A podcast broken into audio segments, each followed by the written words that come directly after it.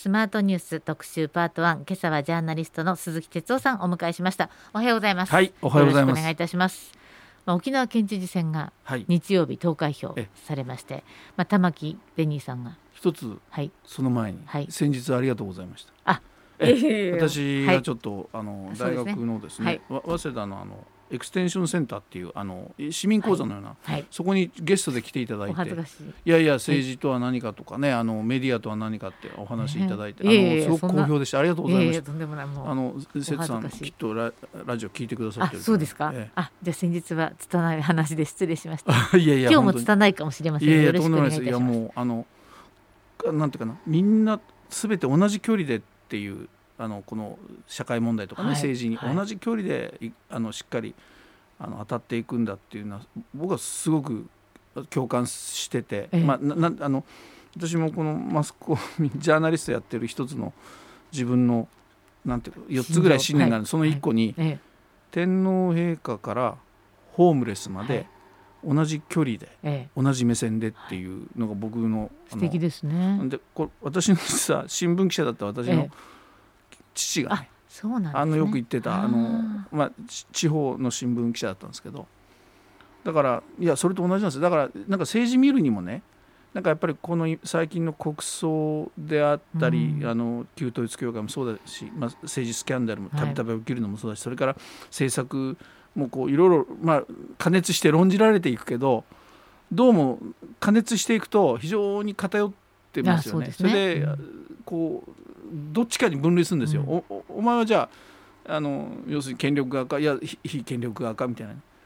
そうじゃなくてやっぱり同じ距離で見ておかしいと思うものを批判していくっていうね、うん、その姿勢がやっぱ大事だと僕思うんですよね。そうですねなかなかそうできないところがまたね、人間の難しいところですけどね。いやそうだけどそこをやっぱり冷静に冷静にと、うん、お僕は「ぜぜひひ」って言葉あんまり好きじゃなくて。はい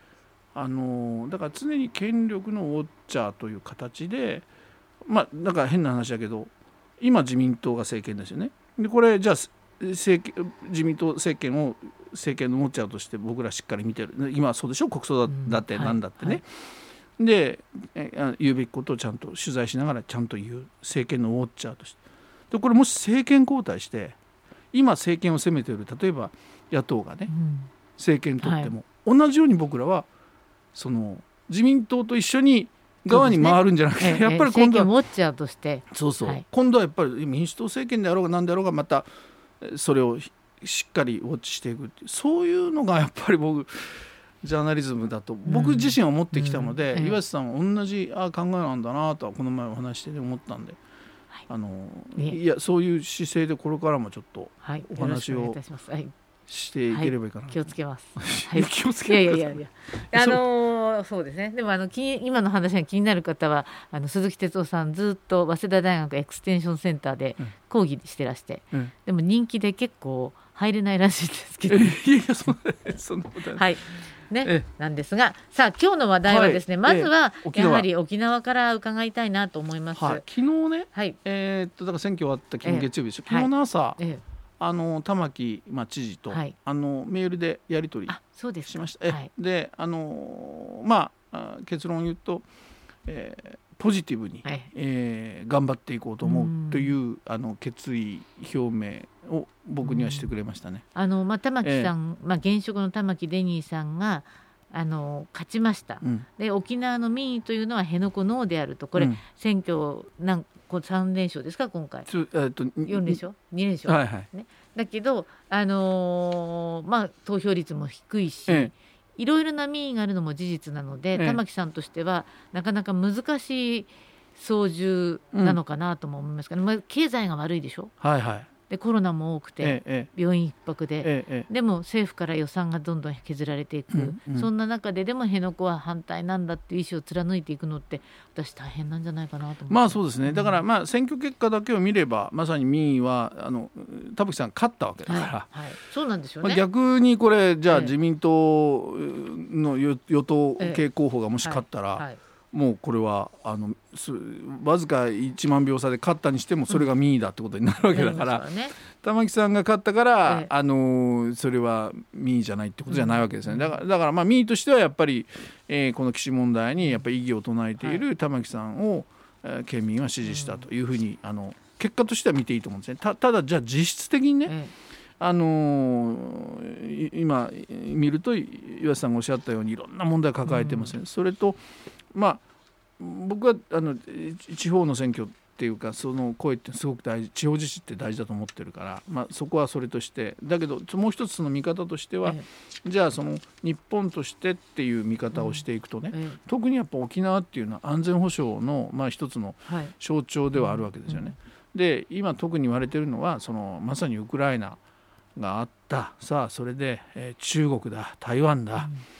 で一番近いのは沖縄だってことになってくると沖縄のやっぱり安全保障日本の安全保障という問題からして沖縄のポジションってすごく重要になってくるわけでしょ、はいはい、だからそういう意味ではここがやっぱり基地をもう一回見直せ、えー、すべきだという知事があ、まあ、当選したということはやっぱりその位置づけの中でこれはもう日本政府の仕事というよりは僕は責任として、このやっぱりあの日本の安全保障を考えた場合に沖縄がどういうポジションなのか、じゃあ沖縄に何が必要なのか。でそのこの辺野古の問題これがもうノーと言うんであればじゃあ違う代替措置はあるのかどうか、こういう対話をやっぱり政府がね、政府が主導して始めなきゃダメですよ。これ政府の責任ですよ。これ対話することがすごく今大事なわけじゃないですか、うんうん、だって国の政策と沖縄の民意が違ってるから、うん、だけど民主主義だから、やっぱり沖縄の人たちの民意っていうのは大事にしなきゃいけない、なのに政府があの辺野古移設が基本ですだか、それに全くあの変わりはないっていうあの,、冷たい言い方って。いや考えられないですよ。あのね、ええ、だから私今年のもう年明けぐらいからウクライナと同時にね、え要するに、まあ、ある種の,、まあ、あの日本の安全保障や防衛問題がガーンとクローズアップされた、うんうん、でやっぱり普通の一般の国民もあこれちょっと日本も危ないんじゃないかっていう。この間の台湾のね、うん、ペロシさんが来た時の中国の対応を見てると、あれ？っていうのは思いますよね、そうそう。だから世論もなんとなくピリピリし始めてたんですね。でじゃあそこでこの岸田政権何をやったかっていうと、はい、防衛費の増額しか言わないわけですよ、はい、そうじゃなくて要するにこの安全保障、うん、日本の安全保障どうなるのかと。じゃあ中国とどう向き合うのか、はい、でアメリカとどこまでどう連携するのか、うん、でそういう中でこの台湾問題どうするのかって日本の安全保障としてしっかりとした方向や議論が十分されてるかとこの岸田政権、うん、してないですよ。防衛費の話ばっかですよ。だからそんな中でじゃあ沖縄のポジションなんていうの議論できない、それからね、あのやっぱり僕は地方自治があの政治の中心だと思ってるから、仕組みの中では、だからここの民意っていうのはやっぱり僕はもう最大尊重しなきゃいけない。でね、でもやっぱり日本の安全保障上沖縄に負担もかけなきゃいけないって言うんだったら、さっきも言ったようにこう政府がどんどん沖縄に入ってって対話しましょうしてほしい。これが責任でしょ、昔はね最近すごく思うんだけど本当にねライフワークみたいに沖縄に通うような政治家結構いたんですよ。例えば、うん、もう1か月にいっぺんは行くとかね、まあ、結構最近は行ってないとこの前正直本人おっしゃってたけど例えば石破さんなんかね、昔はもう本当によく言ってた、それから例えば僕なんかの記憶でやっぱり梶山清六さんとかね、野中さんとかね、えー、とにかく沖縄に通ってか走りさんもそうですよ。橋さんもね、うん、有名ですね。それでそしたら沖縄と対話することによっていやここまでは引いていいとか、うん、ここはやっぱまずいねとか、言いながら考えてきた。それで逆にアメリカとも話をする、沖縄こうだぞと。そういうねやっぱりもう熱を持った政治家がいたんですよ、うん、沖縄に、うん、今いますか？岸田さんどれだけ沖縄に足運びましたか、え岸田さんのじゃああの内閣のメンバーでもいいですよ。岸田さん岸田派の議員でもいいですよ。えどれだけ沖縄に足運んで、うん、沖縄の現地の人たちと話、現現地の地方議員と話、酒飲んでやってますか、はい、一切やってない。まあ一切言っちゃいけないかもしれないけど、だから僕ねそんな姿勢でねそれでもう決まったことなんだからこの基地のね移設はこれは変更ないってね。いやこれねやっぱ僕は納得できない。だからここはもう絶対にこの民を見て、むしろやっぱり政府がねしっかりと、要するにあのまああ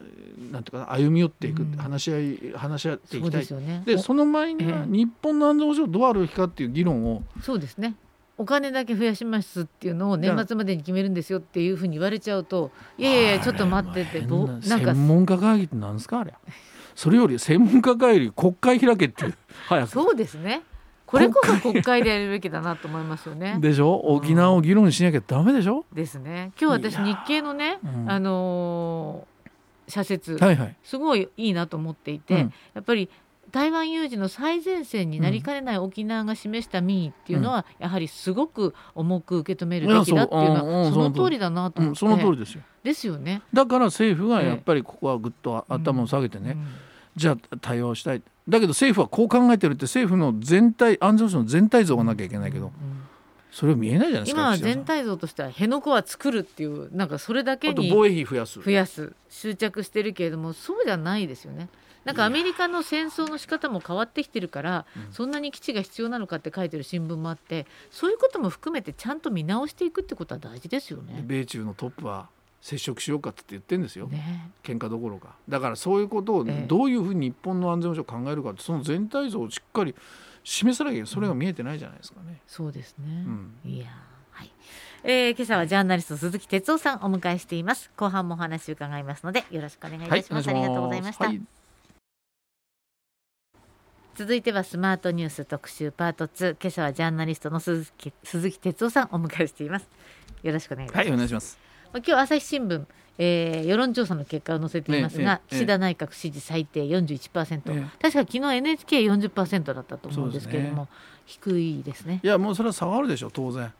やっぱりこの前のあの閉会中審査あ国葬の、はい、そうそうそうそうそう。でまあ説明し丁寧に説明って言いながらもう1か月以上も全然説明はしない国会開かない、えー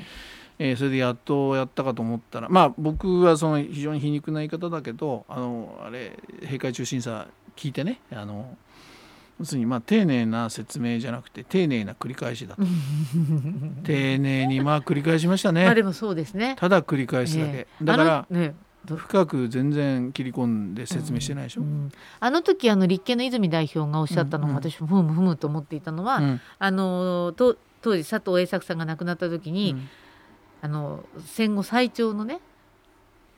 まあ、期間の、うん、まあ、総理大臣だった。しかもノーベル平和賞を取っている、うん、それでも国葬に踏み切らなかったそのいわゆる憲政史上最長のあのなんとか期間っていうのは、うん、だからあんまり意味がない意味がないっていうか、理由にならないのではないかっていうのは、ふむふむと思って聞いてたんですけど、でもあんまりそういうことを言われてもだから4つ岸田さんとしては理由を言って、それを何度も繰り返してるけど、それはあのまさにその中であのいや安倍さん特質的なものだなっていうのはそのまさにその最長期間なんですよね、そこだけは長いわけです、だからだけど泉さんが言うようにそれ佐藤栄作さんの時はその時が佐藤さん最長だったんですよね。そうそうそう。だから岩井さんがそこふむふむと思ったようにあそれはもう泉さんが言ってるから正しいということで、それが外れると残り3つは別にこれ、まあ、誰でも言っちゃいけないけどどういう評価でもできるような話だから。そうですね。定義としてこうさ、まあ、定まっていないというかなかなか難しい判断ですもんね。でもあの岸田さんはそういうものを総合的に判断したって言ってるんですから、要するに政治判断したってことでしょ。そうですね、うん、つまりルールがあってこれを満たしてるからというきっちり基準が法律がないわけだから、まあ、それでいくと要するに法解釈をしながら私が決めましたっていう、私が決めたっていうことは政治判断ですから。だから総合的に見て私が政治的に判断しましたって言ってるようなもんですよ。もうそういうふうに言っちゃった方が、うん、まあ、すっきりしますけど、ね、だからその結局あの法律もありません、うん、ね。えー、基準もありません。私が政治的に判断しましたっていうことなんですよ。うん、あの小難しくいろいろ言ってるけど、だから、それ以上じゃあ突っ込んでも、うん、いや私が政治的に決めましたっていうだけであって、あのだから結局説明にならないのにそれなのにまだあれ全部閉会中審査終わった後に今後もまた丁寧に説明していきます。うん、僕はそういう意味ではそのこれはまあ国会はねちょっと愚弄してるなっていうふうに私は思いました。国会を開いて、採決しちゃった方がすっきりしますね。まあ、で事故が多いんだからまあどうせ通るでしょう、じゃないですか。だけどね、ええ、もう私前から言ってるけどやっぱ手続き上ね、え、その決断する前にやっぱり国会で意見陳述各党に、ね、やってほしかったなといやそうですよ。それをやって、うん、そしてそれを聞いてあの法律的に解釈で政府がこれ決められるので、うん、あの国会のしっかり意見チェックを聞いた上で自分なりに判断をしたいっていう手続きを踏めば、よかったのにそんなこと一切やらないですっ飛ばしてるでしょ。で理由は全部まあちょっときつい方だけど僕は後付けだと思いますよ。でだから特に僕なんかすごい思ってるのはまずまあこれ費用の話はもちろんそうですよね。これ16億なんかで収まるはずないって言って、はい、政権幹部が言ってんですから、これから出てくるでしょ、はい、さあこれがまたひっくり返ってきますよ。だけど岸田さんもうまくすり抜けるように、いや終わってみないと分かんないなんて言ってるわけでしょ。これ説明のうち入んないでしょ。入らない、ね、やってみなきゃ分かんないっつってんだから。あの鈴木さん私思ったんですけど、うん、ちょうどイギリスのエリザベス女王が亡くなって、うん、スーッとねこういろいろな行事が始まって、うん、まあ、普通に国葬は19日に行われますっていうと、スーッとこの入ってくるわけですよ。で国葬ってこうスーッと入ってこなきゃおかしいですよね。まあそのまあみんなのその気持ちの中で、まあこれはやっぱり国を挙げてそのいわゆる悼むべきだなっていうようなそのまあ空気感であったり。国民あその日はイギリスは休日になるんですよね。まあそうです、うん、いやだからまあやっぱ国王の国ですから、ええ、そこのトップがなくなるということと、うん、まあ、まあね、政治の、ね、行政のトップがなくなるってまた意味が変わって、でもだからこそ国葬っていう形がなかなか取り行われなかったんじゃないですかね。うん、いやいやそうですよね、うん、だからそういうこともやっぱ比較、まあ、議論のために僕はあのイギリスのケースと比較するのも議論のためにありかもしれないけど。まあ、あの単純に僕は同じテーブルに並べられないと思うんです、うん、まあ、そうですね。もうそれより僕はどっちかというと民主主義という考え方、はい、民主主義という基本からこの国葬を僕はどうしても考えちゃう、だから三権分立で政府が決めることに対して国会つまり国民がきっちりとこれどうなんだっていう、うん、そんなことを全部聞く前に勝手に決めちゃってる、つまり行政の暴走でもあるわけでしょ、ね、まあ、国会を愚弄している。そうそう。で、うん、法律はこうなんだから勝手に決めていいでしょって、うん、何でもやれちゃうでしょ、うん、だからそういう民主主義の手続きとしておかしいって僕はそもそも思うんですね。はいはい。で、えー、さっきそれから後付けでいくと外交もそうでしょ、うん、結局はその G7 で来るトップは誰がいるのかってもうい、えー、とカナダのだけなのかな、うん、それでだからそういう意味ではあの外外弔問外交なんていうのもなんか後付けだしね。やっぱり弔問外交をするから国葬にしましょうっていうのはおかしいですから、ね、おかしいですよ。おかしいですよ本当に。だからあの、で、えー、世界が弔意を示してるからっていうけど、いやそら示すでしょう。弔意は示します当たり前ですよ、ね、うん、でで他の国のねあのそれなりのトップがね元が、ね、亡くなったら日本だって弔意を示すでしょ、うん、だからねあの、まあ、そういう意味では非常に結局最初にまあいろいろ安倍派の議員とかから言われたり、ねえー、世論はきっとそのついてくるみんな、みたいなもう読み違いこれも2つ僕いつも言ってますけどそういうのでバンと決めちゃって。うん本当にその国葬はどういうことかっていう手続きをすっ飛ばした、そうですね、だから初動が間違ってましたね。と思います。だから、それを後でどんどんどんどん理由をつけて。それとねやっぱりもう一つ統一教会のことも言いたいんだけど、はい、これはやっぱり自民党のあの調査ね。いやこれはもう調査とは言えないでしょ。まあ、えー、私も当日パッとこう見た、えー、あのな議員の名前が書いたね紙を当日、僕もすぐ見たんですけどいっぱい僕の知ってる人いるんですよ、ええ、あその名前の中に、はいはい、ね。いや知らなかったんだよななんていう人じゃない人結構いますよ、え、統一教会ちょっと挨拶行かなきゃいけないんだよとかね、例えば、統一教会と知っててもう明らかに言ってる人あん中いましたよもう誰とは言いませんけどね。だから結局あの調査っていうのも第三者じゃなくて自己申告でしょ、はい、でまあ大事なのはあれをもってあのもうしません。いやそれ謝ったごめんなさい。あもうしません。はい終わり。じゃないと思うんです、うん、僕はやっぱりそこに何かしらの処分なりね、うん、まあ必要なものがある、うん、あのあの安倍事務所はまだあるわけじゃないですか、だから事務所が調べれば分かりそうなので、やっぱり安倍晋三さんご本人の点検もすべきではなかったかという声もあるわけですよね。だからいろんな証言とかで出てきてるのは、やっぱり安倍さんがそのある種統一教会とのまあ関係がまあ何かしらあって。はいでやっぱ安倍さんのそのが動いたことによってその関係を作ったっていう議員自分たちで証言してる人たくさんいるわけですよね。うん、だから僕僕はねそのなんかこう岸田さんの言葉って全てにおいてこうなんか論理的に聞こえるけど論理的にいかに逃げるかっていうそういうことばっかり。例えばね、はい、あの安倍さん亡くなってるから限界があるっていうでしょ、はい、いやいやちょっと待ってくださいと。限界まで調べなさいって話そうですね。限界まで調査してくれたら、うん、国民も割とここで限界ですって言ったのは分かりますよ、ね。ええ、限界があるから調べないっていう、これ論理的におかしくないですか？そうですね。だからだから国民が納得してないんじゃないそうそう。なんかそんなことでね、え、もう言葉でこの人ごまかすのは、もうちょっとやめた方がいいと僕は思いますよ。あの通用しないし。あといいですか、はい。だからこの結局統一教会問題っていうのは今私の知人のあの週刊誌のねあの編集者とか、はい、皆さんとか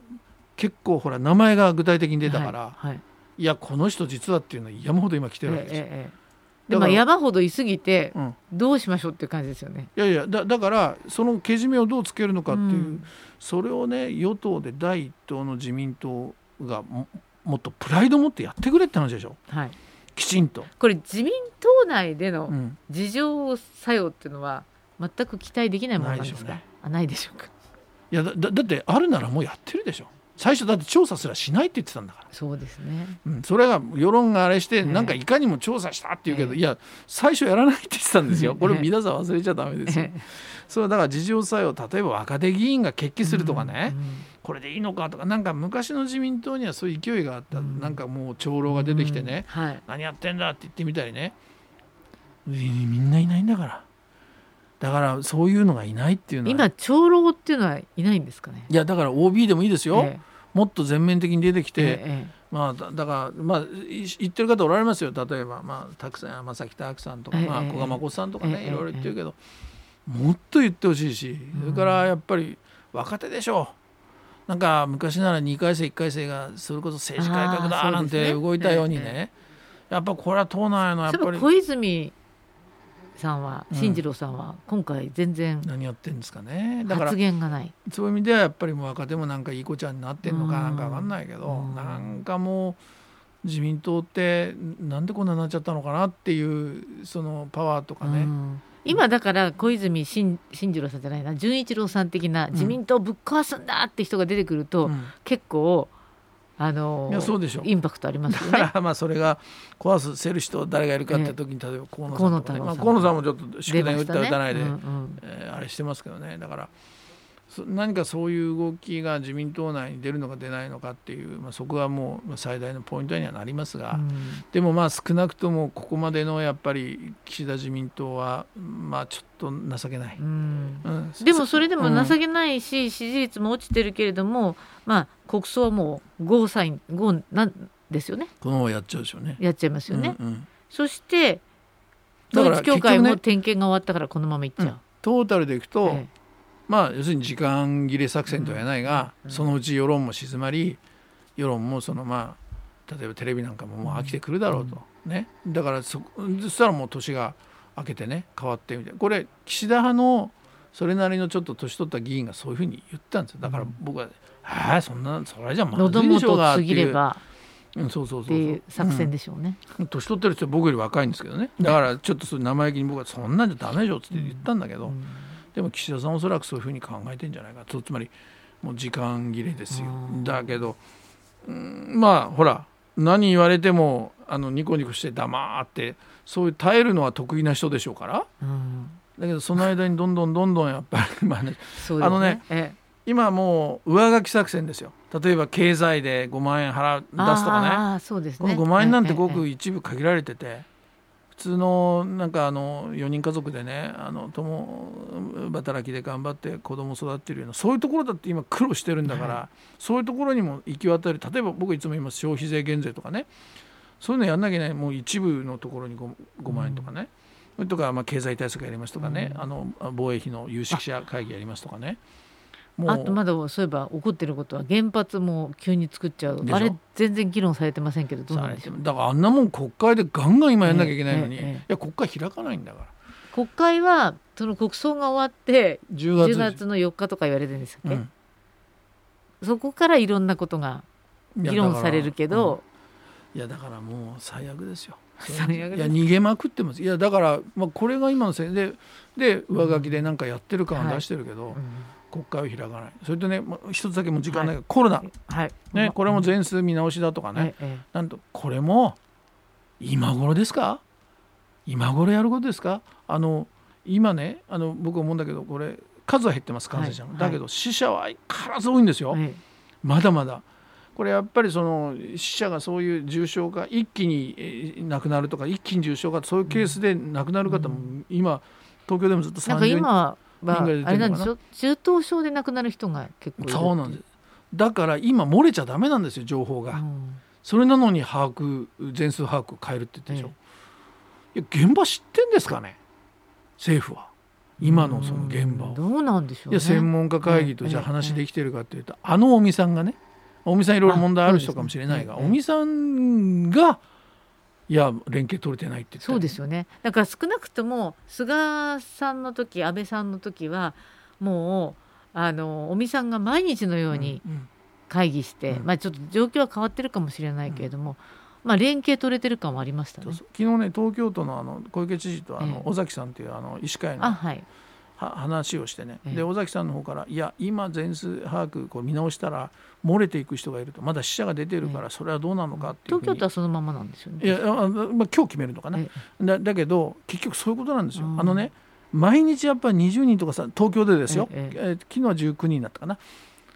死者出てるんです、全国で、これをほったらかしてるんですよ今の政府は、うん、そういうことでしょ、うん、なんか手を打ってますか？つまりねいやもう全てが遅い全てが遅れてる、全てが黙って後回しにしてる、でそれでどれだけの犠牲が出てくるのか経済もきっとこれが出てきますよ。たくさんもう今すでに出てるけどね、ね、だから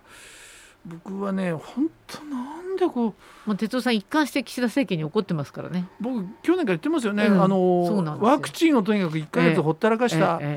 官僚のね言いなりになってもうそこから僕はやっぱりあそこでどれだけの犠牲が出てるのか。そうですね、まあ、コロナもね全数把握もそうですけどあと水際対策ももう来月から撤廃になりそうですよ。